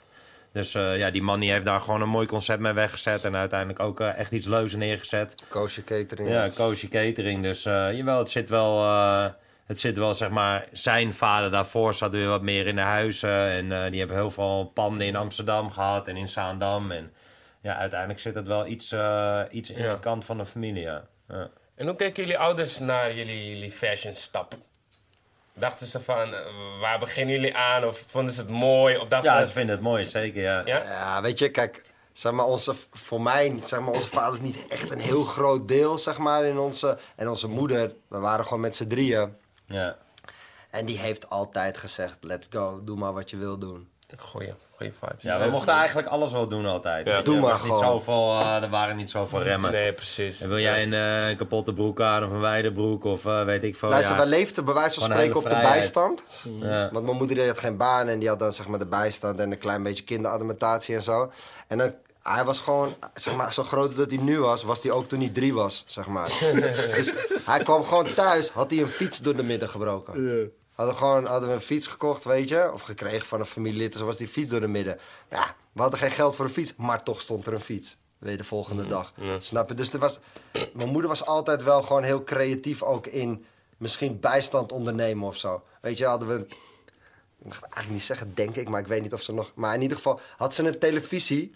Die werkte niet meer. Daar hadden wij op getekend. Dat was gewoon voor boven op de zolder om mee te spelen, zeg maar. En dan zei ze van, ja, we hebben een nieuwe televisie eigenlijk nodig. En dan zetten ze die televisie in de woonkamer en liet ze de bijstand komen. En ze van, ja, weet je wel, is er misschien een klein potje dat we een nieuwe televisie kunnen krijgen? Onze kinderen willen ook het nieuws kijken en zo. We hadden gewoon een nieuwe televisie gekregen. En die andere televisie ging naar ons. En andere televisie ging naar ons, zeg maar. En die ene televisie ging in de kamer en die kapotte ging gewoon weer terug naar zolder. Creatief. Ze is wel, ja, ze was ook heel creatief in dat soort dingen, weet je. Leuk. Want jullie zijn de enige twee eh, kinderen. Ja. Of zo? Oh, ik, ja. Oké. Ik kwam, ik kwam ook op internet tegen dat jullie een cryptocurrency ding, avontuur waren Ja. ingegaan. Dat, dat, dat vond ik wel verrassend of zo. Wat is, wat is daar het verhaal achter? Ja, wat het gewoon was, wij de- we hadden samen met een, eh, met een vriend van ons hadden we een soort van nieuw merkje gestart. Die internet heette dat. Dat is nu, is, bestaat dat niet meer, maar dat... En toen kwam ik daar een jongen tegen, een leuke gast. En die zegt, eh, en JJ stelde hem voor als de eerste eh, crypto-miljonair van Nederland. Dus ik ging een beetje met hem hangen en gewoon lachen. En echt een leuke gozer ook, weet je. En ik zeg, kunnen we niet gewoon een munt maken? Ik denk, dat is wel leuk in Goldfeed Trust. En dan doen we aan de hoeveelheid goud in de wereld. En daar hangen we dan zo'n munt aan. En ja, ja, dat kan wel. Dus toen zijn we eigenlijk dat balletje gaan rollen. En hij was heel serieus. Dat was toen iedereen dacht, we gaan een cryptocurrency maken, snap je? Dan kwamen mensen gewoon naar de beurs. Die hadden een, hoe heet zoiets, een IPO. ICO, ICO. ICO. En eh, die kwamen gewoon miljoenen zakken met geld halen van Ja. mensen. En gingen daarna gewoon stoppen. Nee, munt is niet gelukt, man. Ja, en je zei ja, ja, gewoon eh. Ferraris, eilanden, weet ik wat. We dachten, weet je wat, we gaan ook zo'n zak met geld halen. En, eh, en we wilden ook echt wel die munt maken. Want het, het leek ons wel leuk dat je dan met die munt korting kreeg op de webshop. We hadden wel een heel idee erbij. Maar eh, uiteindelijk die jongen die, eh, die... Zeg maar, de bitcoin ging naar beneden. En weet ik wat. Die jongen was eigenlijk toen meer bezig met zijn hoofd boven water houden... als dat hij andere mensen kon helpen. Dus toen dacht ik op een gegeven moment dat ik zoiets van... Ja, ik ga daar niet achteraan, maar het is niet mijn business, snap je? Ja. Is niet, meer. ik had op een gegeven moment dat ik volgens mij op 17 verschillende sites allemaal één munt van iets gekocht. En ik had geen inlogcodes meer. Ik dacht, dit is niet voor mij, man. ja, Ja, ja, er zwerft nog ergens 100 euro voor mij waarschijnlijk op het net. Ja, Maar, dat eh. Dat jullie naar Bot Fashion Week gingen en Las Vegas gingen, laat zien dat jullie ook ambities in het buitenland hebben, denk ik, toch? Wat is, Ja. wat is, jullie, wat is jullie plan daarvoor om, zeg maar, bijvoorbeeld je hebt nu een Daily Paper en natuurlijk een Patta altijd die al over de grenzen gingen. Wat is jullie, hoe willen jullie het buitenland ook? Ja, we hebben denk ik vanaf dag één, want dat was ook hoe het bij Chris Brown kwam, is, eh, kennen jullie Touria Howard nog? Nee. Zij speelt in, eh, volgens mij, Shuf Shuf Habibi. No. Ja, in ieder geval, die is getrouwd met een, een Melrose Place star of zo. En die was daar in Hollywood, zeg maar, zo'n Hollywood wifey. En die had een PR-bureau. En die belde hem op nadat ze die show zag. Ze zei, ja, we gonna make it big in America. En eh, weet ik veel wat. En toen zei ik, oké. En toen zei ze, praat je Nederlands? Toen zei ik, ja. Toen heb ik die spullen daarop gestuurd. En toen had zij zo'n showroom. En daar is Chris Brown blijkbaar langs gegaan.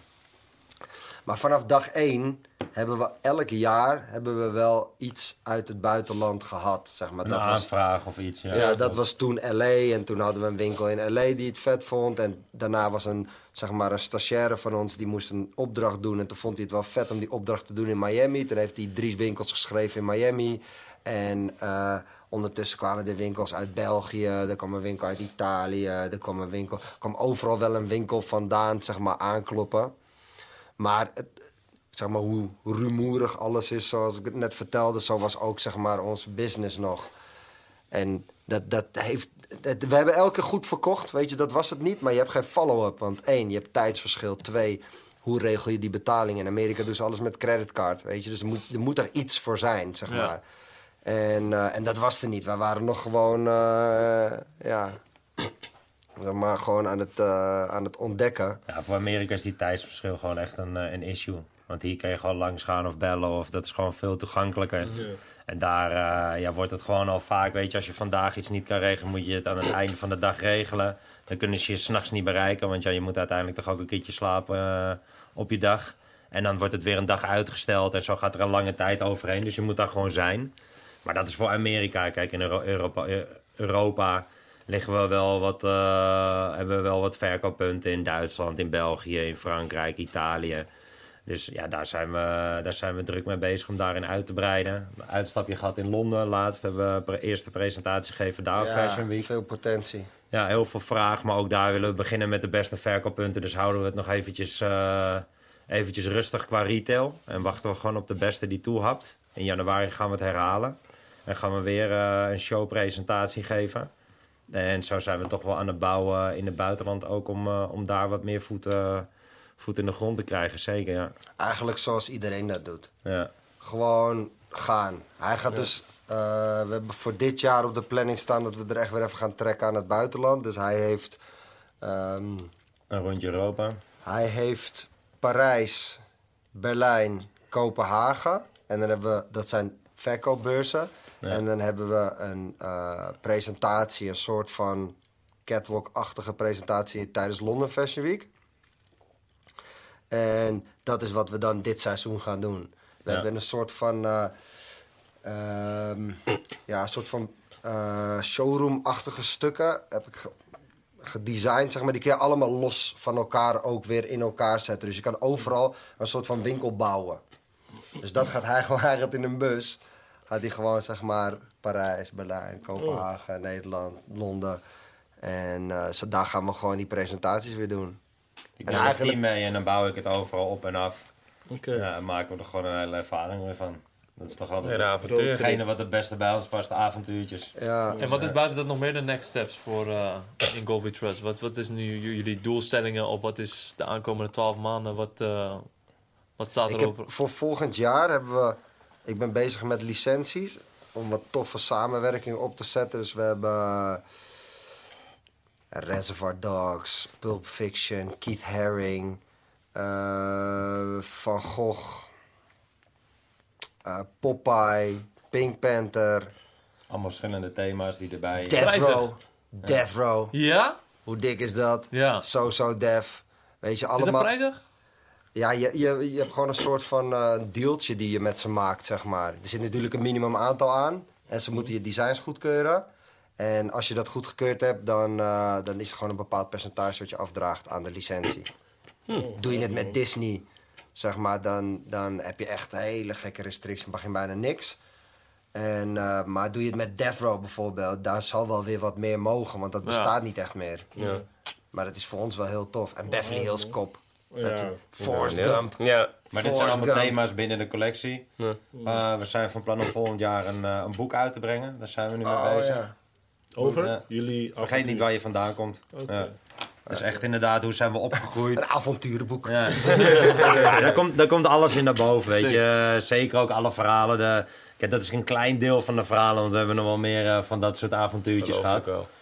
Ja, en die, eh, die zijn er ook in het boek. Voor de rest wordt het wel echt een, eh, een koffietafelboek. Dus er zullen gewoon heel veel mooie foto's in staan. Van eh, in Goldie Trust en eh, van ons en, eh, en, en alles wat we hebben ervaren in We ons zijn ook leven. bezig met Coffee Company. We hebben één filiaal op de Rijnstraat overgenomen. We zijn franchise-nemers nu van Coffee Company. Oké. Oké, Oh. Ja. Ik ben daar vraag van. Doen jullie ook dingen naast? eh, Ja. Maar dit dus. En, eh, en we. Koffiezaakjes draaien altijd goed in Amsterdam, geloof ik. is Hè? zwart goud. Ja. Dat is het zwarte goud. Ja, En, eh, koffietentjes, man. Ja. Shit. dus kom langs. Als jullie een keertje een kopje koffie willen drinken, kom langs op de Rijnstraat. Je bent, zijn altijd welkom. We zetten een ja, speciaal... ko- Drinken jullie koffie eigenlijk? Nee, Nee, man. Ja, ik dacht ook van ja, maar ja, thee. thee Ja, thee. We hebben ook gewoon... Koekjes. We hebben ook water. Koffietentjes hebben wat goede koekjes, dus. Ja. Ja. Ja. Volgens mij hebben we ook blikjes Red Bull. Ja, Superman. Zeker. Ik heb nog niet genoeg gezien, dus... eh, Nou ja. ja. Ja, en dat. En, eh, Maar wel altijd ook buiten versie gewoon die Weet je wat ik ondernemingsspirit wil? erin houden. Ik wil, zeg maar, in de drie primaire levensbehoeften... wil ik gewoon voet in de aarde hebben. Dus je hebt, zeg maar, onderdak, eten en drinken en kleding. En kleding eh, hebben we nu. Mhm. Vastgoed ook, maar vastgoed is het rendement niet zo hoog. Mhm. Dus je investeert heel veel geld, maar het is natuurlijk over tien jaar Ja. pas echt interessant. Dus daar moet je een klein beetje mee oppassen. Maar die franchise dingen, die koffiecompany, dat is wel weer iets heel leuks. Want dat is eigenlijk iets al wat loopt. En ehm, Is het dan op een manier anders dan andere koffiecompanies? Of hoe, hoe pak je Nee, dat dan aan? Nee? Gewoon, Nee. Het is gewoon voor jou en... eh, ja, Ik wil er ook heen, man. Hoe doe ik dat? ja, ik denk dan moet je gewoon even met koffiecompany gaan zitten. En dan moet je zeggen, ik wil een franchise openen. Dat, precies dit hebben jullie gedaan. Ja, wij hebben het overgenomen van iemand. Ik zat Of van iemand die je kent, of? Nee, eh, ik kwam een jongen tegen in de sportschool. Nog van vroeger. Kom je Ja, dat is een koffiecompany overneemt. Ik kwam een jongen tegen in de sportschool en eh, ik zeg: Hey Josh, wat ben je aan het doen? Hij zegt: Ja, ik werk nu voor een bedrijf dat franchises regelt. Ik zeg: Hoek me op, ik wil een franchise. En zei hij ja, en toen ging hij allemaal dingen noemen en toen gewoon weer vergeten. En toen zat ik in één keer op kantoor en toen dacht ik: Oh, wacht, laat me even die jongen bellen. Dus ik belde die jongen. Ik Hey, heb je niet toevallig een. ehm, Franchise. heb je iets voor me? Of zal ik bij je langskomen? Hij zegt, nou, er is net toevallig een koffiecompany aangeboden bij ons op de website. Ik zeg, haal hem maar van de website. Ik zeg, die willen wij.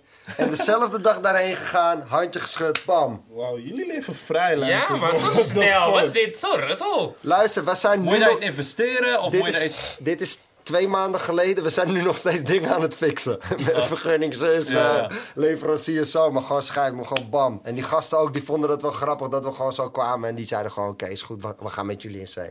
We halen hem nu van de website af, bam. Maar moet je daar een bepaald bedrag voor neerleggen? Of is het... Ja. Hoeveel kost dat? Come on, man. Ik wil money.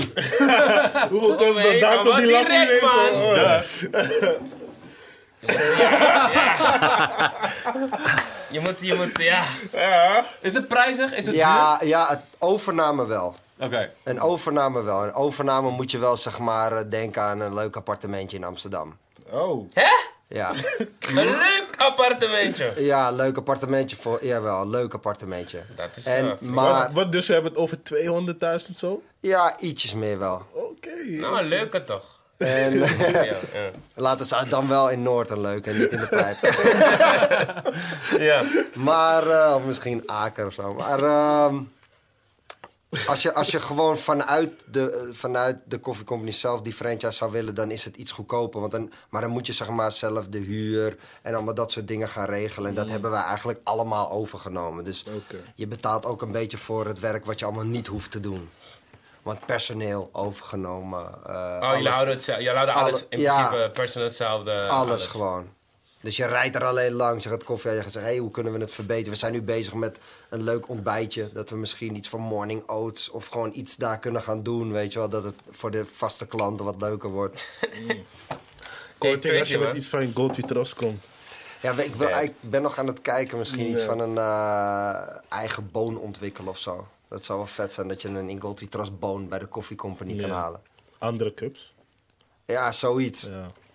We zijn net pas daarmee bezig. dus Ja, dat- dat twee misschien maanden. volgend jaar, leuk, man. 2020. Lijkt me wel leuk. Moet ook truien gaan maken, man. Ja, Of, is alleen van, of heb je ook side dingetjes gedaan waardoor je, waardoor je dit kon investeren? ja, weet je wat het is? Ik was op, zeg maar, op hele jonge leeftijd, had ik al wel door. Kijk, ik kan bij wijze van spreken met echt helemaal niks leven. Snap je? Ik heb, bij wijze- ik heb denk ik drie jaar van mijn leven op noedelsoep geleefd en tosties. Snap je? Maar ik wist wel dat zodra ik zeg maar gewoon dat contract en weet ik wat had, koop je eerste huis. Koop je eerste huis. Luister, dat huis wat in de fik is gegaan, heb ik wel voor een ton geflipt, snap je, binnen een jaar. En dat is, dat is gewoon, dat, die, dat spelletje, dat snapte ik al wel snel, zeg maar. En daar kan je gewoon, en met die ton kan je bij wijze van spreken gewoon makkelijk drie ton krijgen. Snap je? Want je gaat met een ton naar de bank als capital. En dan Ja. zeggen ze, ja, we geven je... Dat is eigenlijk minimaal, want met die ton zou je, dat is misschien zes of Dus zeven. steeds zoeken naar nieuwe investeringen en steeds kijken van oké, waar kan ik instappen om het te verbeteren op die manier. Eigenlijk. Ja, Oké.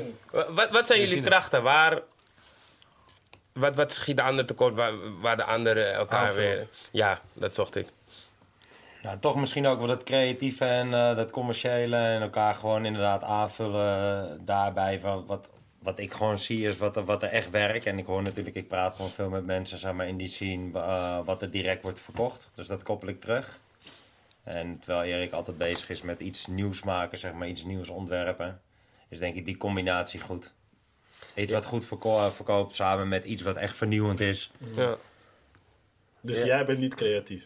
Ja, natuurlijk wel. Kijk, in de keuken maakte ik ook gewoon menukaarten. En eh verzon ik ook nieuwe gerechten. En had ik mijn eigen dishes. Maar eh, ja, dat is in de kleding is dat wel anders. En Andere uiteindelijk weet je, je maakt zo'n collectie natuurlijk wel samen. Maar ja, iets wat verkoopbaarder, zeg maar, dat is wel meer mijn eh, part of the, of the ding dan eh, zeg maar echt nieuwe patronen tekenen. Dat is wel echt Ja. iets wat, wat zijn kracht is, ja.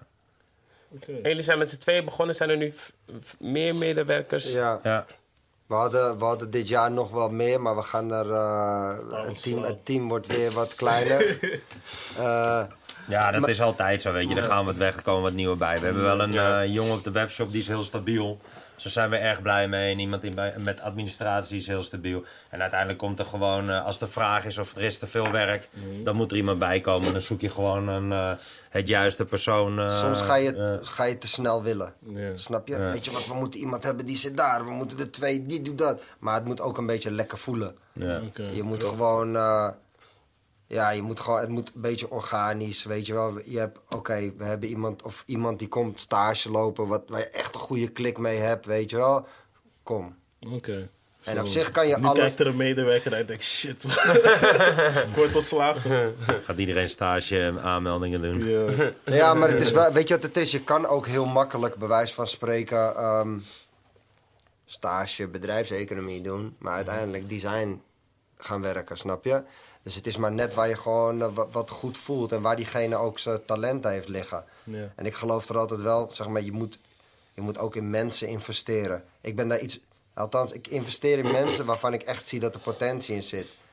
In alles eigenlijk. En die dingen waar het niet in zit, daar heb ik heel veel moeite mee, weet je. En daar vult hij me heel goed aan. Hij kan bij wijze van spreken makkelijk duizend man in dienst hebben. Zeg maar, waarin ik het moeilijk vind om met twee man te dealen. Snap je? Dus dat is dan weer iets. Ik kom, Hij knikt echt van ja. ja, Ik vind die lastig. ja. Ja, vind je lastig, ja.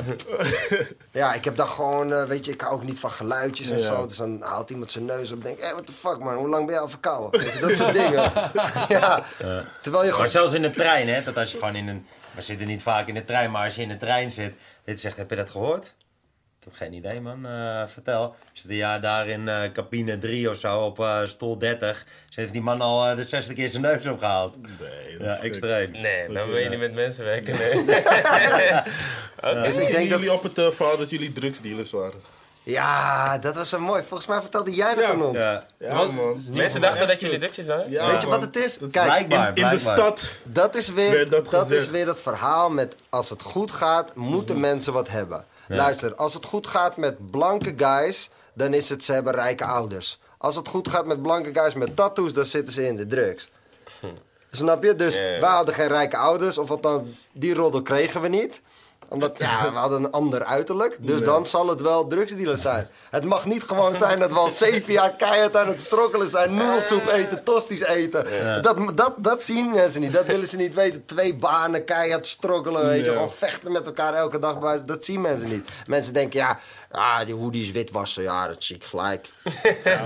Zie ik kilo's cocaïne gaan er over de vloer. Die zijn aan het witwassen. Dus dat, dat is is wel dan- een mooi verhaal, man. ja, het Want is ik, ik geloofde het best lang.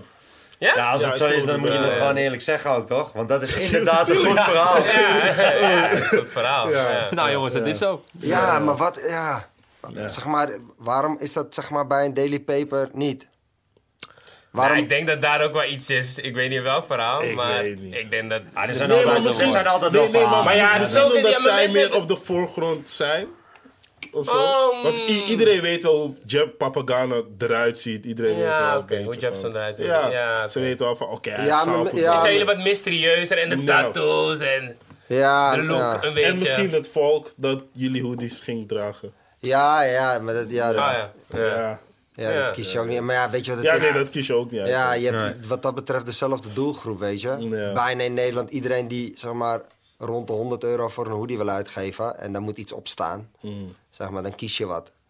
ja. Ja, en het is ook natuurlijk een klein beetje distributie. Maar ja, dat zijn van die rare dingen.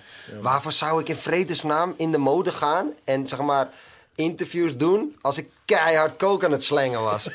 Klinkt als iets Ja, wat een zou zeggen. Je hebt ze ertussen, je hebt ze ertussen. ja, maar ja. dan ben je toch een... Ja, althans, ik, ik weet niet, maar dat is voor mij een beetje, want ja, niet zo Ja. heel slim. Ja, Als je ziet wat ze met coke-dealers doen vandaag de dag, hè? Hoofden eraf. Weet je, ze, eh, ze schieten een advocaat dood. Ja. Gewoon om een voorbeeld te geven. Nee, dat zou ik nooit, zou ik mijn familie nooit aan, zou ik mijn moeder nooit aan, mijn opa niet, niemand niet. Dat is gewoon, dat kan We je... geloven je, man. Geen stress, geen stress. Nou, Ja, man. Nee, helder, man. Je weet toch? In Gold We Trust. Buitenland komt eraan. Nederland, de hoodies gaan nog steeds stroom. dankjewel voor de jasjes. Oh ja. Ja. Ah, deze jassen zijn trouwens in Gold We Trust, jongens. Ja, Super man. We hebben blitz. gewoon even cadeau Super blitz. gekregen. Thank you very much. Ja, man. Ja, man, Thank you graag very much. Ja, Staat je goed. Love, thank you. Ja, man. We gaan het eh, in de gaten houden, man. Eh, je toch, nodig ons uit op alle borrels en showroom dingen. Je toch? Ja, we zijn, we zijn gewoon iemand daar. op glas vallen. et Ook in Vegas. Oké, Vegas. Ik mijn kaartje wel zelf. Maar... Oh, wat else hebben jullie? Hey, maar Vegas is niet leuk hoor. Oh ja, fuck Vegas, man. New York, New York. Of zo. Ja. Vegas moet je alleen als je helemaal van de kaart Vegas is echt niet leuk, want het is gewoon de hel op aarde. Sint Ja, is echt zo erg? Is Het is de hel op aarde. Luister, je loopt naar buiten, het is duizend graden. Het is alsof je de oven open doet en je haalt Ja, de dat is pizza eruit. normaal. Dat is echt niet Dus- en binnen Ja. is het gewoon min 17. Dus je, je Ja. weet niet waar je heen moet, snap je? Dus waar ga je heen? Naar je hotelkamer. Die zijn wel heel groot voor een goede prijs, snap je? Maar Eh, je weet Nee, niet... ga gewoon naar L.A. Dat is veel beter. LA is chill. Ja. Oké, dat Ja, is, dat is, oké. Helder, man. Doe een soort van groepsreis. Let's Bedankt. get it, let's get it. Thanks voor eh, de knowledge. Thanks voor, de, voor het Stories. verhaal. Stories, Ja, man. man. Veel Veel stories, stories.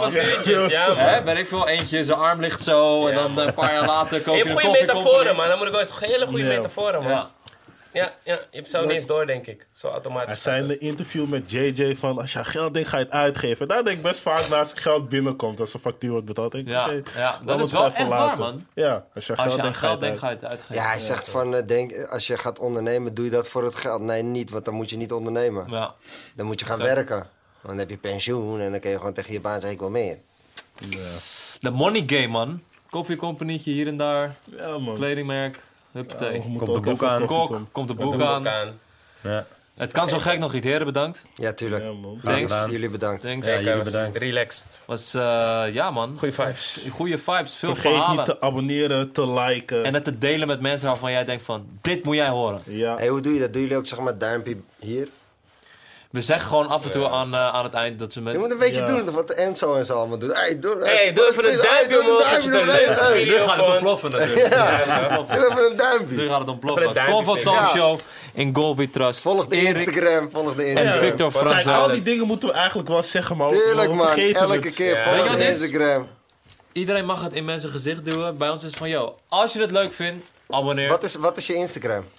Armin Xia en Convo Talkshow is die van dit. En dan heb je Yuki Christus en Devaan Holwijn. Punt bij. hey, iemand wil je die naam echt niet geven, hè? Nee, man. En ik, kon- ik kon het zeg maar nemen, maar hij moest betalen. En ik vond... We hadden precies hetzelfde. Ja, ik, om een punt weg te halen, ik dacht nee, man. Ik voel me opgelicht of zo. je, hoeveel moest je betalen?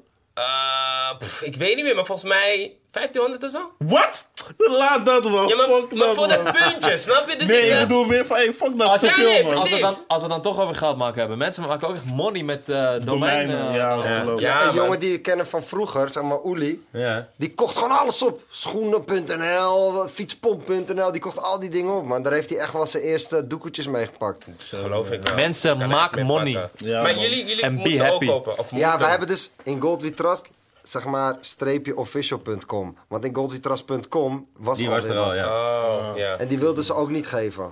Hm, jammer.